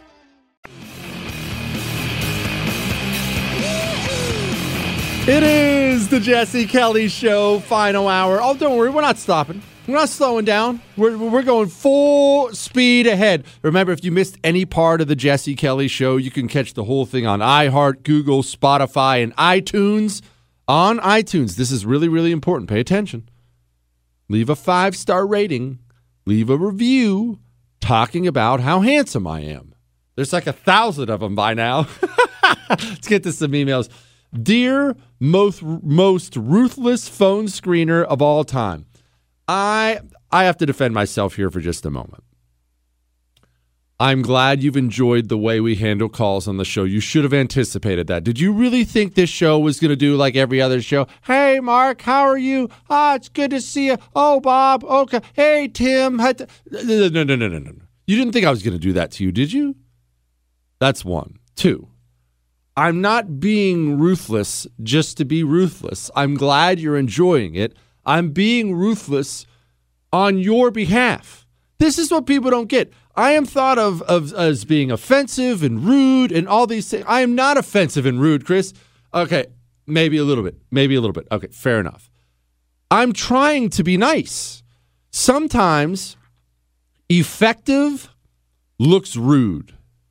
And we have way, way, way too much nice in this society and not near enough effective. I've used this example before, but it's a perfect example. I want you to picture the person you love the most in your life. Maybe it's your husband, maybe it's your wife, maybe it's a, a son, or daughter, or mom, or something. Picture, person you love most in your life. And you find out the worst thing you could possibly find out. Uh, they have a brain tumor. They are very, very likely going to die. There is a tiny percent chance they can live through this thing. Only, only the best, most precise surgery will save their lives. Now, I understand some of you have had calls like that and conversations like that. And that, I mean, does it get heavier? Does it get harder? And I want you to imagine you got that call. Do you care if the surgeon you pick, do you care if he cusses too much? Do you care about his tattoos? Look, let's okay, let's go further. Do you care if he's ever robbed a bank? Do you care if what if he's a pig? He slapped his secretary on the rear end. Do you care about anything except for him being the best surgeon in the world? Are you going to be presented with the best surgeon in the world, the only one who can possibly save your loved one, and say, Ooh, I don't like that tattoo? No, because when it comes to things that really matter to you, that really genuinely matter to you, you care about effective. I have always said this. That's what I care about. I care about effective. My job, I do not have an important job. You probably have an important job. I'm a radio host, okay? I have one duty every day. I'm supposed to sit down here and for three hours make your day better or the 30 minutes or however long you listen. That's my only job. If I'm being a bit short with a caller or hanging up on a caller or, or doing the various things I will do with callers, I'm not doing that because I'm mad at the caller. I'm doing it because I owe you that. I have one job. If I can't do that, go find someone else who can. That's why I handle phones the way I handle phones. Now, you don't have to be intimidated to call. You just have to make sure you're ready. Don't say hi to me. Don't tell me you love me. Don't tell me you hate me. Don't ask how I am. When I say go, you make your point. You have millions of people waiting for you to make your point. So get to it or get off the line. Back to the email. Dear most ruthless phone screener of all time. By the way, the number is 877 377 4373. No one's going to call in now. I realize something that's good and bad depending on how you look at it. Most of us have never had to kill someone who's trying to kill us. This is something that was the norm for most of human history. I'm 28 years old, six feet tall, 215 pound man, so my body count would probably be pretty high if I were, say, a Roman, but I'm a modern, non military American, so I've killed zero.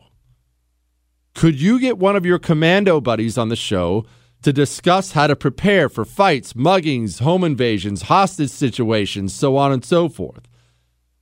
You know, that's actually not a terrible idea. That's actually not a terrible idea. I'll tell you what I'll do. I'm going to I'm going to I don't know whether or not he's available.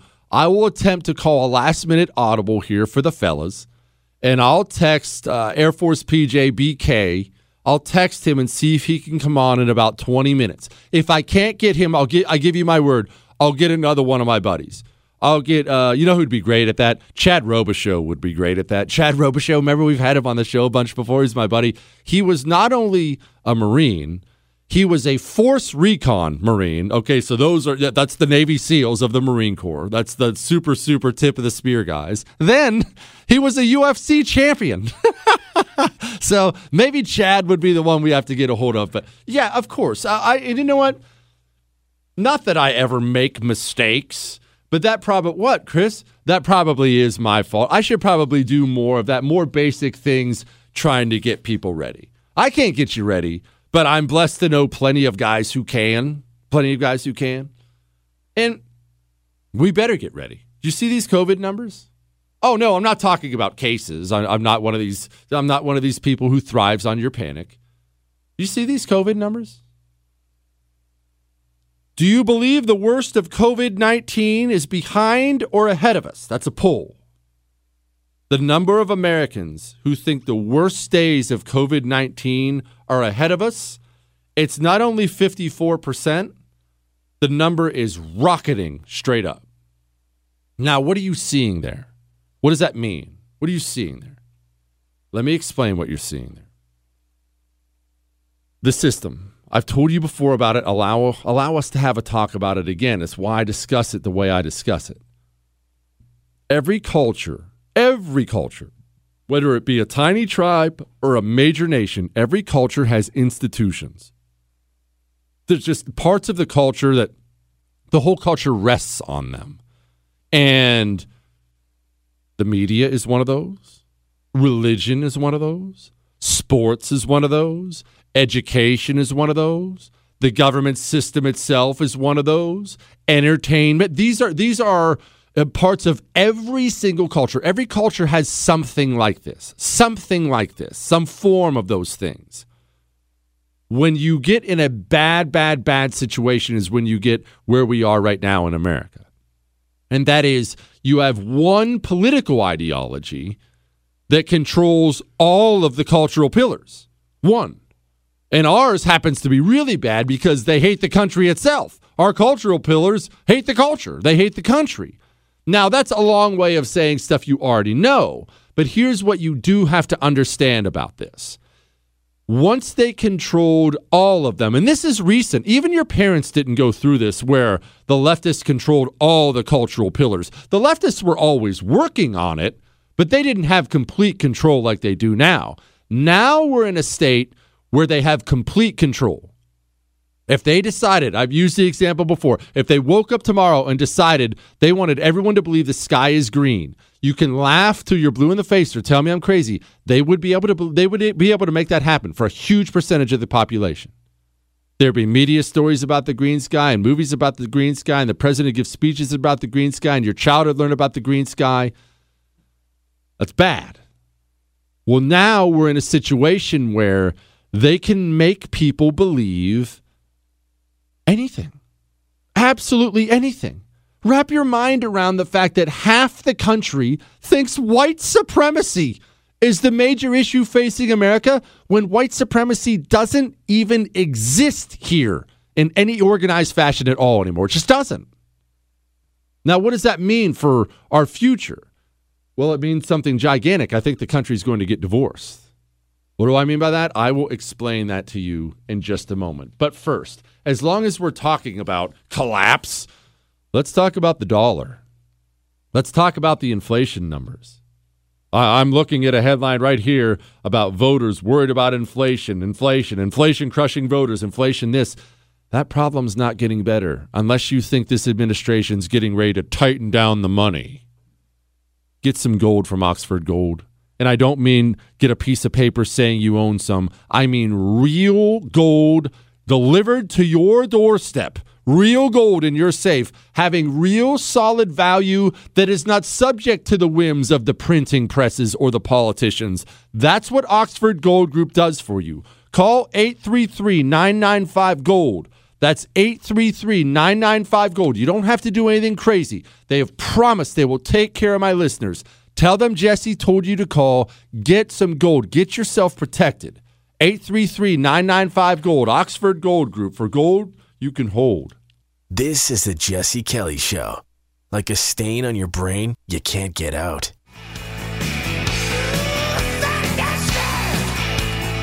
It is the Jesse Kelly Show. Yes, I'm going to get to a couple phone calls in just a second. I just want to tell you the majority of the population believes, according to a new poll, the worst days of COVID 19 are ahead of us. That's, of course, ridiculous. We're a country that now is well equipped to deal with coronavirus infections. Deaths are not up. Everything's fine. It's a seasonal virus. It's going to be coming back. The reason I say the country is pulling apart is this wrap your mind around this half the country thinks like this. Everyone's going to die. Wear a mask. We have to get a vaccine. If you don't get vaccinated, you want my grandma to die. Ah. The other half of the country, they're not living like this anymore. If we're going to continue to ramp up the panic so badly on the left every season coronavirus comes back around, people are simply going to leave and the country's going to get a divorce. What I mean by that is, you think new states like New York and California are losing people now? Wait till these mask mandates come back for school again this year. Many cases they already are. Parents aren't putting up with it. The country's going to pull apart. The blue areas are going to get bluer. The red areas are going to get redder. And I don't know why people think that's so crazy when I talk about that. Understand this nations breaking up is not abnormal, it's the whole history of the world. Go look at a map of uh, Europe in the year zero. Now look at one in the year 500. Look at one in the year 1000. Noticing any differences? The world changes. The world knows. All right. Uh, this is against my better judgment. Against my better judgment, I am once again going to take a phone call or two. As you know, don't screw this up. Do not screw this up. Rich, go. Word of the day offensive. Be offensive. Get offensive. Go on the offense. Boycott things. Boycott stuff like corporate media, Target, Dick's, PayPal, many others. People should start a hit list. I like it. I like it. Yeah, I cut him off. That's fine. I think we all got the general gist, but you're right.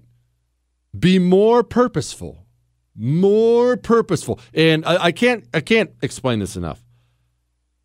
I'm more guilty of this than you are. I'm trying every day to get better and better to make sure I'm not patronizing this business that hates us and this business that hates us. And I'm getting better. It's hard because the whole daggone place hates us, right? The whole place hates us. I don't know. I don't know. All right. Joaquin, go. I don't have high hopes. All right, Jesse, listen, you know what? January 6th, I'm getting really, again, disgusted with the conservatives, how they fall down and lie down in contrition, prostate in front of the left in regards to January 6th when we don't even know exactly what happened. They uh, take it on the chin like, like we're guilty of something, and Donald Trump was guilty of nothing. And that was the day that they were going to contest the election. And there were congressmen who actually did that, and there were supposed to be senators that were going to support them, but somehow they chickened out. Great phone call and great point. The right here's I want you to understand something about the right. One, like I explained earlier in the show, the communists are great at using the values of the right against them, and it's very effective against the right. One of the best examples of this I've pointed out to you before is in the wake of St. George Floyd dying. The right, instead of standing firm and saying, Whoa, we're not going to yank cops out of these poor black communities, that's going to kill black people. What are you talking about? Cops aren't the problem. The cops aren't racist. What? Instead, the right did what? Uh, uh, well, we, uh, where's Tim Scott? We need we need police reform. Yes, the right does that. They allow the communists to use their values against them. That's one. And two, this really applies to January 6th. And I mean really applies to January 6th because the things that have been done to those people are unconscionable. We still have people locked up in solitary confinement for 23 hours a day for wandering into the Capitol. It's insane. And yet, immediately that day, I remember it like it was yesterday, and most days since then, you will still get, especially the DC area Republicans, you will get them saying things like, look, it was a dark day. It was, it was basically an insurrection. I was there and I feared for my life. It was so loud, people were screaming. One, there are two, there are two, th- two parts to this. One, and I, as I've, I've explained my own problems with this to you before. One, I put too much pressure on pundits and politicians on the right, not because I think I'm wrong and they're right. I put too much pressure on them because people who talk on the radio for a living, talk on TV for a living, write for a living, run for office for a living, these are not warriors. Almost, almost universal. Now there are obviously some some great exceptions in there. These are dorks. These are the guys who who wrote for the high school newspaper. And there's nothing wrong with writing for the high school newspaper. If you do, that's fine. I'm, I'm, I'm, I'm honest. You know, I'd be, I wouldn't worry about being offensive. That's not a bad thing, but that's a different mentality than a warrior. I am constantly screaming about these losers and weenies we have on the right because I want them to stand and be bold and fight against the tide. But I'm asking too much. I'm taking some lifelong dork and I'm asking him to be a lion when he's not a lion. He's a lamb. That's one. Two, part of the reason I encourage people all the time to balkanize, if you can, and I realize, I realize many people can't, but if you can, with your job and your family situation, if you can, pack up and leave. Part of the reason is yes, I want the red areas fortified. I want you here. I want you fortifying here from the communist hordes. That's part of it. A second part of it is your environment does affect you. The things your eyes see and your ears consume, it does affect you. I watched it. I lived in DC for a year, and I would marvel at the friends I had, and, and they would we would go out in, in a social setting. Maybe you're going out to dinner or, or, or, some drinks at a bar or something like that on a Friday night. And they would get out around because DC, I think it's 92% Democrat, Chris. Is that right? It's something absurd like that. It's, it's in the it's in the 90s. I know that. I know it's in the 90s. 97%? Oh gosh. Or 97% Democrat. And I would watch friends of mine and we would go out because I was new there and of course, you get in with a bunch of people your age group, and you're just you know, having a beer and talking about life. And inevitably, most of the people around us would be Democrats. Friends of mine, I mean, people you would think would be bloodthirsty right wingers, would get in a casual conversation and, and essentially say things to the effect of, "Wow, no, I don't." I don't think government should be too small. I'm not one of those Republicans. Well, no, I, I'm a Republican, but I'm not I'm not pro life. I'm not one of those. I just, or they'd say this. I love this. This was the all time one. Oh, I just like to, I'm fiscally conservative. Oh, I don't focus on those those icky cultural things. I'm one of the good ones. Uh, I'm still welcome at your table, right? There's a powerful human emotion. One of the most powerful human emotions out there. You want to know what it is? I'll tell you in a second.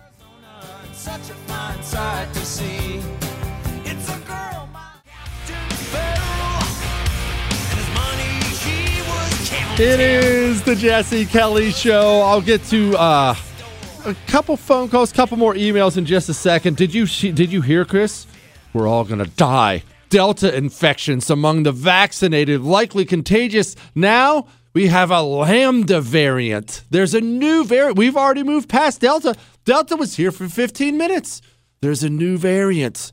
Maybe that vaccine won't work. We're going to need booster shots. Haven't you heard? There's Pfizer stock on the line. All right. What is the most powerful human emotion? Why do people in DC go? Why do they go and lose all their principles? Why do we have a bunch of weenies fighting for us? people don't want to feel alone.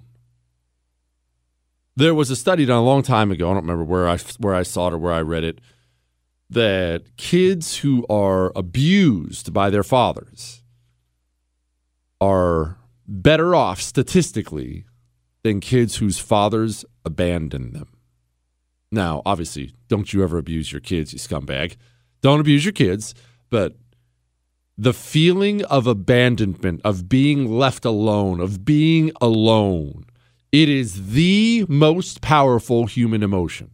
When we used to dig in a defensive perimeter in the Marine Corps, you would dig a fighting hole, and that's essentially you dig a hole straight down the dirt basically goes up to your chest. I'm not going to bore you with the details. It's so you can stand in the hole and basically live in the hole and you can aim your weapon out and you have fields of fire and all these things.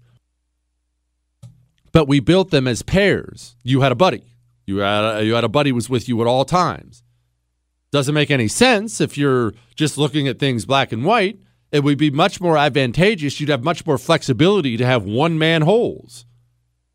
But there's the psychological factor when the beep hits the fan and the commie Chinese hordes are coming over with bayonets to kill you all, the one thing they couldn't risk, they've learned this over time, is feeling alone. We're surrounded, we're led by weenies on our side because they go to DC and they feel alone. I'm here. I'm I'm the only one who thinks like this. I can't Oh man, I can't be too hard on immigration. Otherwise, I'll be all by myself. That's what I've been telling you about about uh, getting involved in primaries. It's why I've had a couple people on who are running in primaries against RINOs because we need to have a lot bigger caucus as a party. It's a big caucus measuring contest. It is. We need to have a huge caucus there of, of people who think like you and I think. We can't have a bunch of weenies and three people who think like you and I think. Otherwise, those people feel alone. We must increase the size of the caucus so they don't feel like they're on an island all alone. Otherwise, we're probably asking too much of them. And remember, most of them are lifelong dorks anyway. I did. I love this quote from Biden. Did you hear what Biden said about the bribery and the virus or, and the vaccine and all that? Listen to Biden. I've sought out constitutional scholars to determine what is the best possibility. Chris, that's not the right cut. I'm talking about the vaccine, not the constitutional one. I'm, you know, we're a very professional show around here. Play, could you play the right one, please? And already Minnesota and New Mexico have done that. North Carolina announced its hundred day incentive, its hundred dollar incentive today. Why do you need to get paid for a vaccine you're scared of? Well, I mean, I guess I should say, why do you need to get paid to take a vaccine for a virus that's that deadly. Maybe it's not that deadly. Maybe people aren't scared of it. Maybe people shouldn't be. If you have to pay someone to get vaccinated, maybe the virus isn't the problem. I brought it up yesterday. The Black Plague, you know, when half of Europe was dying, do you think you would have had to pay people to get a black plague vaccine? Or do you think they would have been quite literally killing each other for the chance to be first in line to get the black plague vaccine? If you have to bribe people for it, maybe it's not that big of a deal. Dear Jesse, you handsome commie hating. Oh, I can't say that word. I have a wood shop about 200 feet from my house. Last night, I was making a Marine Corps gun box of all things while listening to you on iHeart. I was laughing so hard at you hanging up on some of the trash callers that I woke my wife up in the house. she asked if I had hurt myself. All I kept thinking of is how you reminded me of the soup Nazi from Seinfeld. No call for you. He said, I'm welcome to use his name. He said, P.S. I'm a rush baby. My son hears me listening to you so perhaps he will be a Jesse baby. His name is Roger. Ah, oh, that's pretty stinking cool. All right. Let's give him a shot. Ryan, don't screw this up. What about the police officer that supposedly reported committed suicide? What if it wasn't suicide by him and made it look like a suicide? What if he's being blackmailed and he couldn't live with himself, and he committed suicide because he had to give false statement about the uh, January sixth. Uh, questioned everything. You know what's crazy? What's crazy about this? One, good job. Getting right to the point. Good job. Good call. That's how it's done. Get in, get out. I'm sure I was the naive one, but even four or five years ago, I didn't have a radio show then. I was selling RVs, but let's assume I had a big radio show four or five years ago and I took a call like that with my belief system where it was then. And I took a call like that with some guy saying, look, that's a suicide. Maybe it was blackmail. Maybe it wasn't suicide. I would have laughed him off the line and hung up the phone and said, Get your tinfoil hat, you loser. Now, is it that unplausible? No, no, I'm not trying to be wingnut guy, and I don't know, and I don't think we'll ever know. By my count, that's four. Four Capitol police officers who were part of a slightly spicy protest have committed suicide? I, am not going to go out on some limb here and make some claim. I'm not. But is there something in the water back there? Uh, I've known plenty of men who've been through combat. And yeah, I've known plenty who have struggled in different ways. As you know, I, I, I, I've openly admitted to you, I struggled a lot when I got back, uh, especially with alcohol. I probably still struggle with, but to be honest, I've struggled. With, I'll be honest with you. I don't know even one close personal friend who saw real combat who committed suicide. I know veterans do, but I don't know one who did it. You expect me to believe four Capitol police officers chucked some tear gas and got in a couple shoving matches and killed themselves because of it? We're not talking about one here. We're talking about four. Four of them. It's very weird. Very, very weird. Jesse, warrior poet, knower of, uh, knower of menus, conqueror of dimes. what, Chris? Oh, anyway. My question is what if you were Donald Trump last summer? The unwashed commie hordes were wrecking America's streets. The Bolshevik mayors and governors were giving you the finger. Would you have nationalized the state's National Guard and ordered them to clear the streets? If you did, would the military comply? Would this have caused a civil war? So on and so forth. I feel different.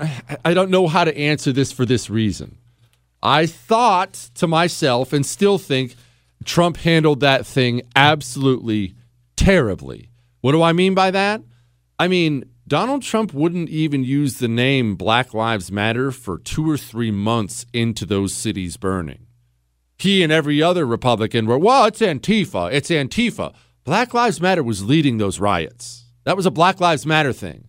But because he has a bunch of people, or had a bunch of people in his ear say, oh, we, we, we can't offend black people, he chose not to call a spade a spade. It was Black Lives Matter leading those things and Antifa together. That's one. Two, no, I don't think you could use the military. You can't use the military on American soil. And the National Guard, it's actually under the authority of governors, not the president. I don't know that there's anything he could have done rather than simply be more vocal about what the problem was. All right. We have headlines I didn't get to, and oh, dang it. There's a lot of them. I got distracted today. Hang on. Truth, attitude, Jesse Kelly.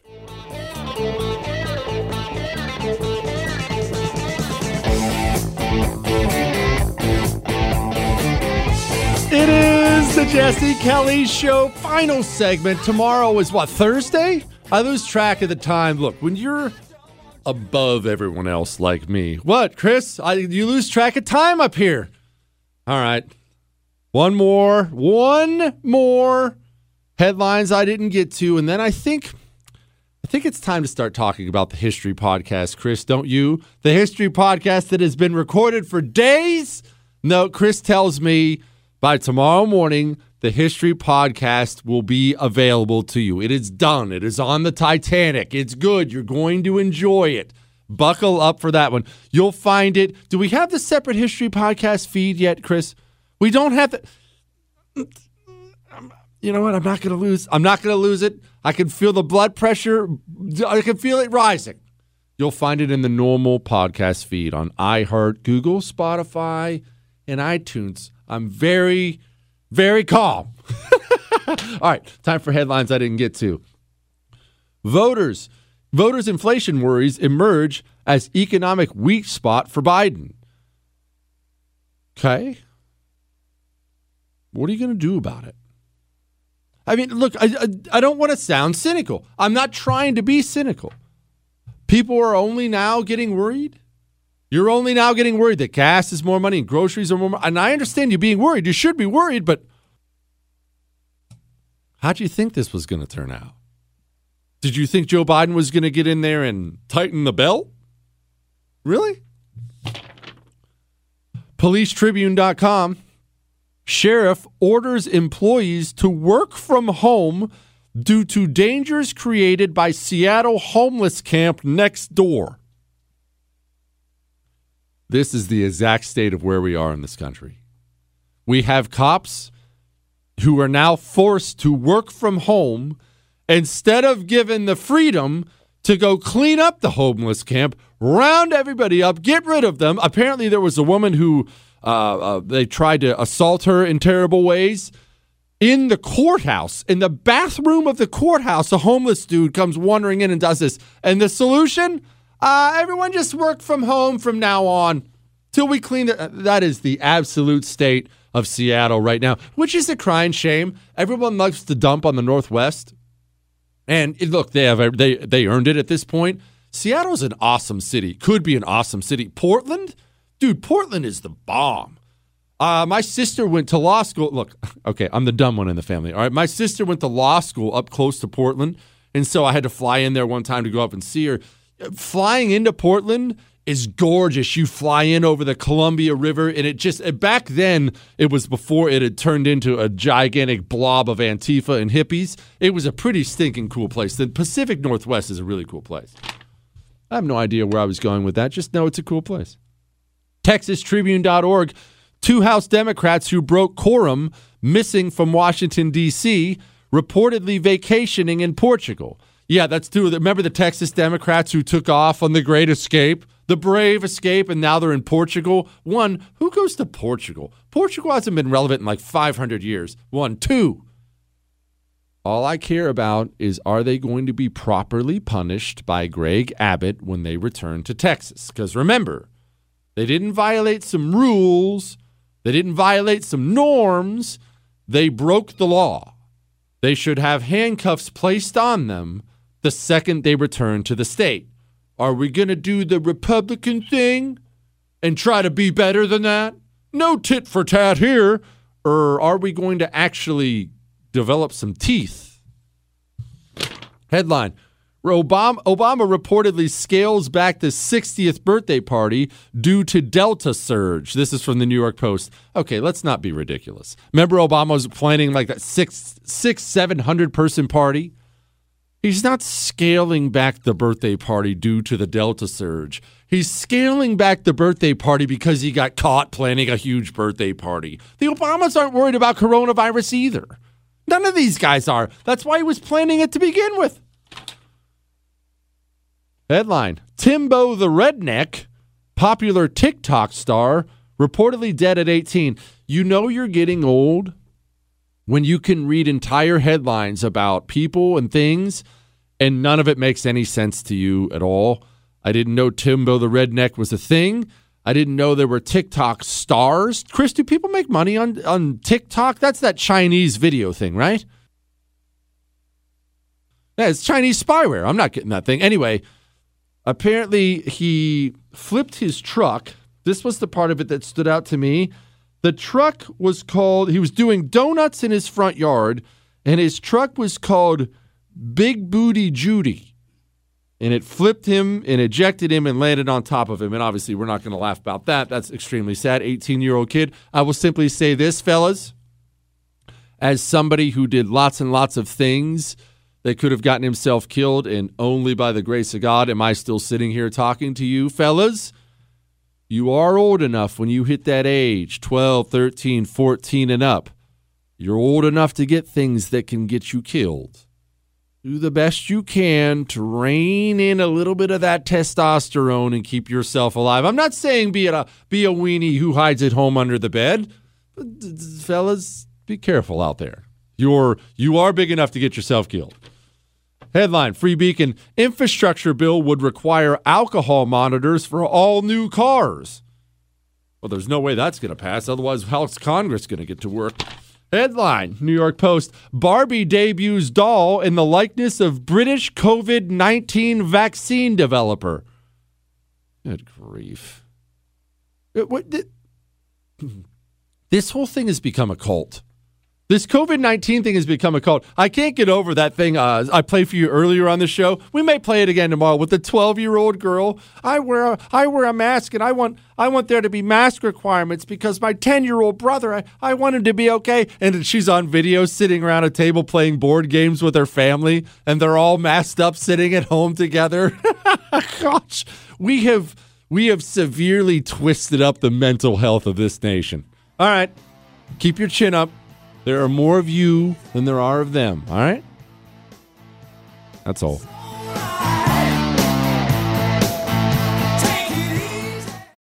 I'm Saleha Mohsin, and I've covered economic policy for years and reported on how it impacts people across the United States. In 2016, I saw how voters were leaning towards Trump and how so many Americans felt misunderstood by Washington. So I started the Big Take DC we dig into how money, politics, and power shape government and the consequences for voters. With new episodes every Thursday, you can listen to the Big Take DC on the iHeartRadio app, Apple Podcasts, or wherever you get your podcasts. The Big Take from Bloomberg News brings you what's shaping the world's economies with the smartest and best informed business reporters around the world.